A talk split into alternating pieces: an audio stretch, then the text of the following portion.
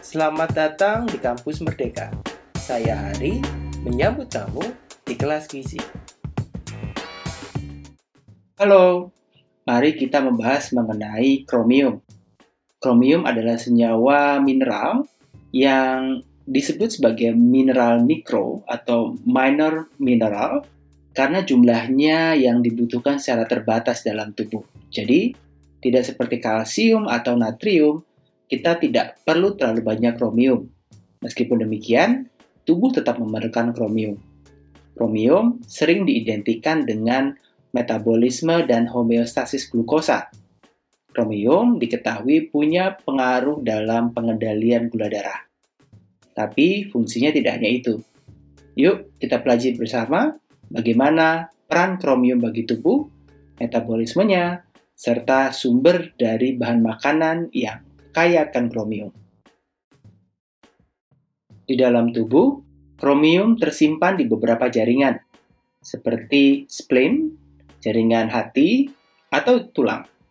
Di dalamnya, kromium memiliki peranan penting, mulai dari penyusun tulang atau molekul yang terlibat dalam penyerapan dan aktivasi dari respons sistem insulin di dalam sel di dalam tubuh, seperti yang ditemukan pada jaringan hati.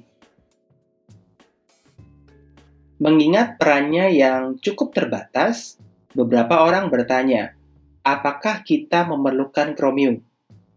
Untuk menjawab ini, tentu para ahli kemudian melakukan eksperimen. Salah satu eksperimennya menunjukkan bahwa apabila hewan coba diberikan diet yang tidak mengandung kromium, artinya mereka dibiarkan mengalami defisiensi kromium, maka hewan coba tersebut cenderung memiliki sifat yang mirip seperti orang dengan diabetes mellitus, yaitu hewan tersebut mengalami kegagalan dalam memetabolisme glukosa, serta respon insulinnya mengalami penurunan, dan kemudian menyebabkan peningkatan gula darah dan gangguan hemostasis glukosa. Oleh karena itu, kromium sering diidentikan dengan zat mineral yang punya pengaruh terhadap homeostasis glukosa. Dan teori ini sebenarnya sudah dibuktikan oleh beberapa studi. Kromium diketahui punya peranan dalam pengendalian glukosa karena perannya sebagai sebuah mineral yang terlibat dalam fungsi insulin kromium memungkinkan sel lebih responsif terhadap sinyal dari hormon insulin. Bagaimana caranya? Di dalam sel tubuh manusia, glukosa tidak bisa dengan mudah masuk ke dalam sel. Glukosa ini biasanya beredar di sekitar sel, baik itu dalam aliran darah maupun ruang antar sel. Untuk bisa masuk ke dalam sel, glukosa memerlukan sebuah transporter yang disebut sebagai glucose channel. Ada beberapa studi yang menyebutnya sebagai GLUT4 atau glucose transporter.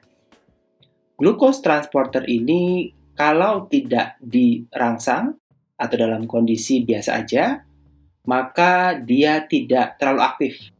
Sehingga aliran glukosa tidak dapat masuk ke dalam sel tubuh manusia atau hanya sedikit glukosa yang bisa masuk ke dalam tubuh manusia. Untuk dapat diaktifkan, glucose channel ini perlu mendapatkan sinyal dari hormon insulin. Bagaimana caranya? Di permukaan sel, selain terdapat glucose channel, juga terdapat reseptor dari hormon insulin. Reseptor ini berfungsi untuk menerima sinyal dari insulin, sehingga dapat mengaktifkan transporter dari glukosa. Saat insulin bertemu dengan reseptor insulin, maka saluran atau channel glukosa akan terbuka dan glukosa bisa masuk ke dalam tubuh. Proses ini memungkinkan sebagian glukosa yang berada di dalam luar sel masuk ke dalam sel lalu kemudian digunakan oleh sel tersebut. Kamu perlu tahu ada sebuah molekul di dalam sel yang disebut sebagai kalmodulin. Kalmodulin ini berinteraksi dengan mineral kromium. Saat berikatan, kalmodulin dan kromium membentuk kompleks di mana kompleks tersebut mengoptimalkan kerja dari glucose channel karena optimalisasi dari transporter atau channel glukosa, maka lebih banyak glukosa yang bisa masuk ke dalam sel terserap sebagai akibat dari perintah hormon insulin. Mengingat perannya dalam respon hormon insulin, kromium diketahui punya manfaat dalam beberapa komponen kehidupan. Manfaat pertama adalah diperkirakan kromium punya peranan penting dalam mengoptimalkan pertumbuhan dan perkembangan anak. Beberapa studi menyebutkan bahwa ada hubungan antara kromium dan pertumbuhan yang baik. Selain itu, kromium juga diketahui dapat meningkatkan kualitas dari pengontrolan darah. Suplemen kromium seperti kromium picolinat di kadang-kadang punya manfaat dalam menjaga agar gula darah tetap stabil. Dan tidak main-main, bisnis suplemen berbasis kromium itu diperkirakan mencapai 85 juta dolar dan diperkirakan menunjukkan 5,6% persen dari total market atau pasar untuk suplemen mineral. Jadi efek kromium ini nggak sembarangan. Di dunia kebugaran dan olahraga, kromium juga cukup mendapat perhatian. Beberapa studi menyebutkan bahwa kromium mampu meningkatkan massa otot non-lemak atau lean mass, serta mengurangi jumlah lemak di dalam tubuh. Meskipun demikian, kebanyakan dari klaim ini berbasis pada penelitian hewan coba. Kita masih memerlukan studi RCT yang baik pada manusia. Menariknya, hal ini tidak menyurutkan keinginan produsen dari kromium untuk menjalankan bisnisnya. Suplemen kromium picolinat banyak dipasarkan sebagai komponen ergogenik bagi atlet. Ya, salah satu efeknya karena diperkirakan kromium ini punya pengaruh terhadap metabolisme glukosa sehingga mempengaruhi metabolisme energi secara umum. Apakah ini benar? Kita masih perlu banyak penelitian mengenai kromium dan beragam manfaatnya bagi atlet dan orang yang berada di dunia kebugaran. Lalu, apakah kita hanya dapat menerima atau mengkonsumsi kromium dari suplemen? Ternyata tidak. Kita sebenarnya bisa mendapatkan kromium dari makanan yang kita konsumsi. Meskipun demikian, memang ada variasi dari jumlah kromium di dalam bahan makanan. Jumlah ini tergantung pada seberapa banyak kandungan kromium yang terdapat di dalam tanah, di mana bahan makanan tersebut ditumbuhkan.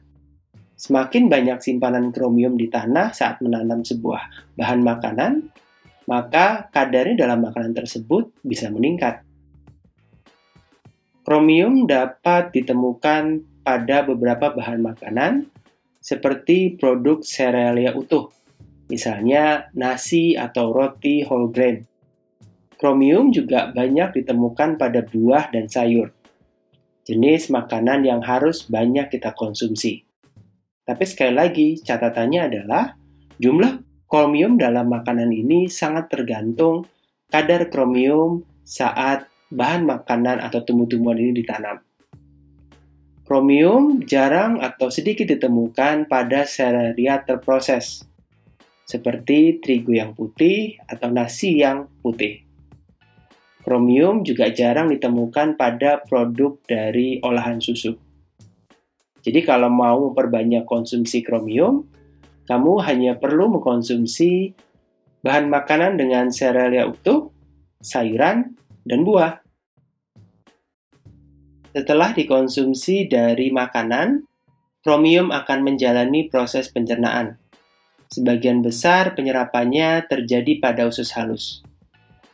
Kita dapat meningkatkan serapan kromium dengan cara meningkatkan konsumsi vitamin C bersama dengan makanan. Kalau kamu mengkonsumsi kromium dari buah, sebenarnya udah cukup banyak. Kondisi pengobatan yang berbasis asam ternyata juga mampu meningkatkan penyerapan kromium. Meskipun demikian, perlu diingat bahwa penyerapan kromium sangat sedikit. yaitu sekitar 0,2 persen. Mungkin alasannya karena kita tidak terlalu perlu banyak kromium dalam tubuh. Jadi, ngapain nyimpen banyak-banyak? Sebagian dari kromium yang tidak digunakan akan dibuang melalui feses. Setelah diserap oleh usus, kromium akan diedarkan ke seluruh tubuh, terutama ditujukan pada jaringan liver. Tadi salah satu organ yang kaya akan kromium. Kelebihan kromium, kalau sudah tidak dipakai, akan dibuang melalui urin. Sebagian lagi akan disimpan pada jaringan hepar.